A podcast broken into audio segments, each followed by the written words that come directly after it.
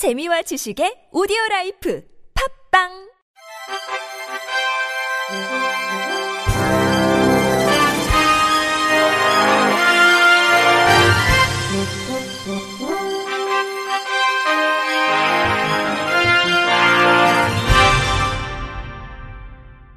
청취자 여러분 안녕하십니까? 3월 3일 화요일 KBS 뉴스입니다. 대구의 한 장애인 보호시설에서 코로나19 집단 감염이 확인됐습니다. 대구시에 따르면 북구의 장애인 시설인 성보재활원에서 생활보호사와 장애인 등 모두 8명이 코로나19 확진 판정을 받았습니다. 감염이 확인된 사람은 사무국장과 생활보호사 2명 등 직원이 3명이고 장애인은 5명입니다. 장애인들은 모두 생활보호사로부터 감염된 것으로 추정됐습니다. 앞서 재활원 원장의 부인이 신천지 신도로 확진 판정을 받았고 원장은 자가 격리 중인 것으로 알려졌습니다. 대구시 북구청은 생활보호사에 의한 장애인 집단 감염이 우려됨에 따라 2일 입소장애인 140여 명 전원에 대해 검체 검사를 의뢰했습니다.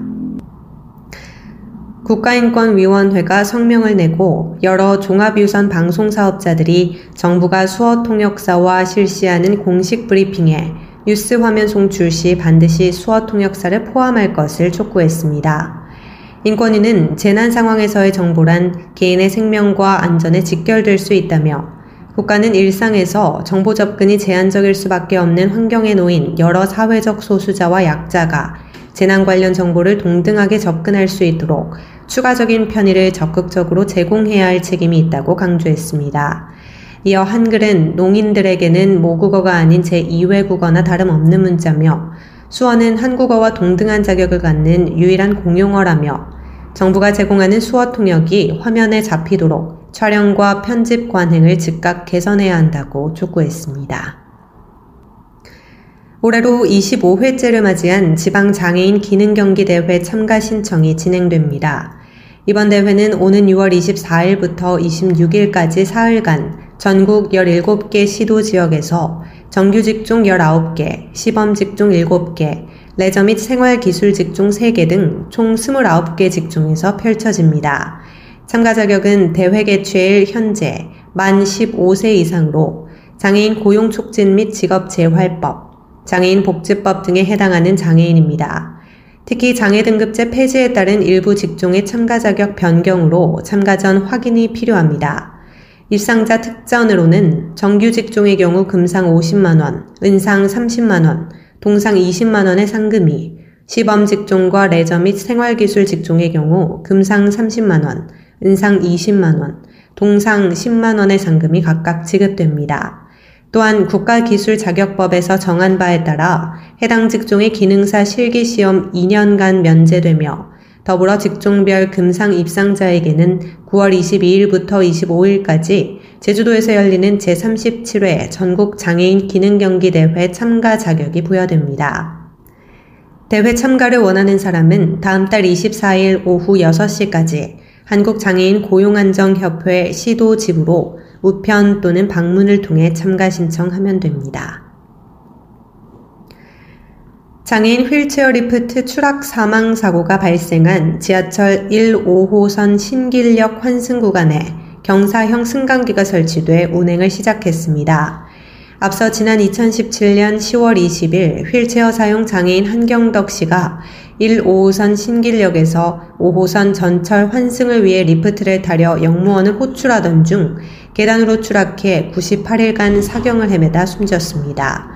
이후 전국 장애인 차별 철폐연대는 서울교통공사를 향해 한모 씨의 죽음에 대한 진정성 있는 사과 요구와 함께 신길역 환승 승강기를 포함한 전역사 1동선 승강기 설치를 촉구한 바 있습니다.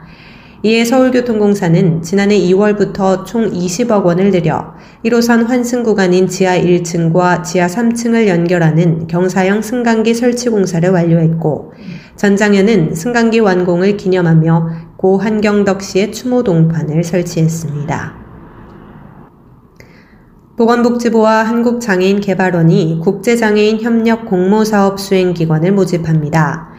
국제장애인 협력 공모사업은 장애 분야 민간기관이 국제개발 협력 사업을 수행할 수 있도록 지원하고 추진 현황 점검 등을 통해 민관 협력과 글로벌 역량을 강화하는 사업입니다. 사업 수행 기간은 오는 11월까지로 민간 기관의 프로그램 제안서를 바탕으로 국제 세미나, 국제 회의, 국외 장애 분야 실무진 초청 연수, 국제 협력을 통한 장애인 직업 훈련 등의 사업을 지원합니다. 지원 규모는 사업당 최대 8천만 원이며 기존의 국제개발 협력 사업을 수행하던 기관은 최대 3개의 사업을 신청할 수 있습니다. 신청 자격은 정부 또는 지방자치단체에 등록된 비영리 민간단체이거나 비영리 법인으로 오는 12일까지 개발원 홈페이지에서 공모 참가 공문, 사업 제안서, 현황 조사서, 사업 예산서 등 제출 양식을 내려받아 작성한 뒤 관련 증빙서를 구비해 이 나라 도움 공모 사업에 제출하면 됩니다. 개발원은 서류 및 면접 심사를 거쳐 이달 26일 선정 수행기관을 대상으로 발대식과 수행기관 교육을 개최할 예정입니다.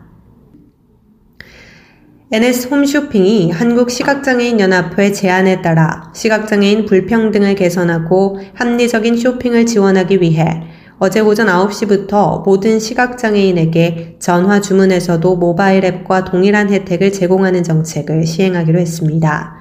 시각장애인 고객으로 등록하기 위해서는 NS홈 쇼핑 고객센터 상담원 안내에 따라 시각장애인 확인 증명서를 문자로 전송하면 됩니다. 상담사가 확인증 접수 후 해피콜로 안내하면 등록이 완료되며 관련 서류는 시각장애인 고객 등록 처리 후 즉시 폐기됩니다. 등록된 시각장애 고객은 전화 주문으로 NS홈 쇼핑과 NS샵 플러스 채널 방송 상품을 모바일 앱 주문과 동일한 조건으로 할인받을 수 있습니다. 또한 모바일 앱을 통해 신청해야 하는 이벤트 적립금도 별도 과정 없이 일괄 지급됩니다. 장애인 먼저 실천 운동본부는 장애인식 개선 및 인권 신장을 위한 2019 모니터 보고서 장애인과 4차 산업혁명을 출간했습니다. 장애인과 4차 산업혁명은 한 해 동안 화두가 되었던 장애 관련 이슈를 중심으로 대중매체의 보도 경향과 함께 10개 종합일간지, 8개 경제지 및 45개 지방일간지를 모니터한 결과를 담았습니다. 또한 외부 필진이 참여해 장애 관련 이슈와 언론 보도의 흐름, 이달의 좋은 기사와 올해의 좋은 방송, 장애 차별 용어 모니터링 분석 등 장애와 관련한 다양한 이슈를 분석했습니다. 장애 관련 이슈와 언론 보도의 흐름에서 배현정 기자는 상당수 언론사들이 장애 당사자의 목소리를 반영하려 노력한 자세를 엿볼 수 있었지만 장애 등급제 폐지와 같은 중차대한 사안이 제한적으로 보도되고 폐지 후 혼란과 갈등 상황에 대한 해법 제시가 미흡해 아쉬움을 남겼다고 밝혔습니다.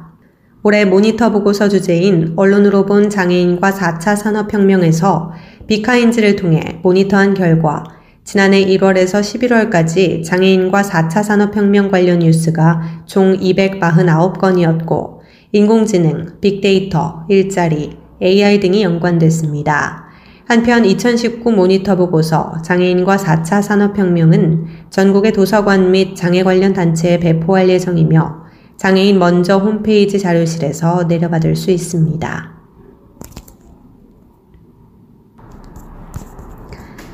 끝으로 날씨입니다. 내일은 전국적으로 흐리다가 오후에는 구름이 많아지겠습니다. 중부지방은 낮에, 전북 동부 내륙은 밤에 비 또는 눈이 조금 내리겠고, 중부지방은 새벽부터 오전 사이, 남부지방은 오후부터 밤 사이에 빗방울 또는 눈 날리는 곳이 있겠습니다. 내일은 비 또는 눈 오는 지역이 가시거리가 짧고 일부 중부 내륙은 내린 비나 눈이 얼어 도로가 미끄러운 곳이 있겠으니 건강관리와 교통안전에 각별히 유의하시기 바라겠습니다. 내일 아침 최저 기온은 영하 1도에서 영상 7도, 낮 최고 기온은 4도에서 13도가 되겠습니다. 바다의 물결은 서해 앞바다 1에서 3m, 남해 앞바다 0.5에서 3m, 동해 앞바다 1에서 2.5m로 일겠습니다. 이상으로 3월 3일 화요일 KBS 뉴스를 마칩니다. 지금까지 제작의 이창훈, 진행의 조소혜였습니다. 고맙습니다. KBRC.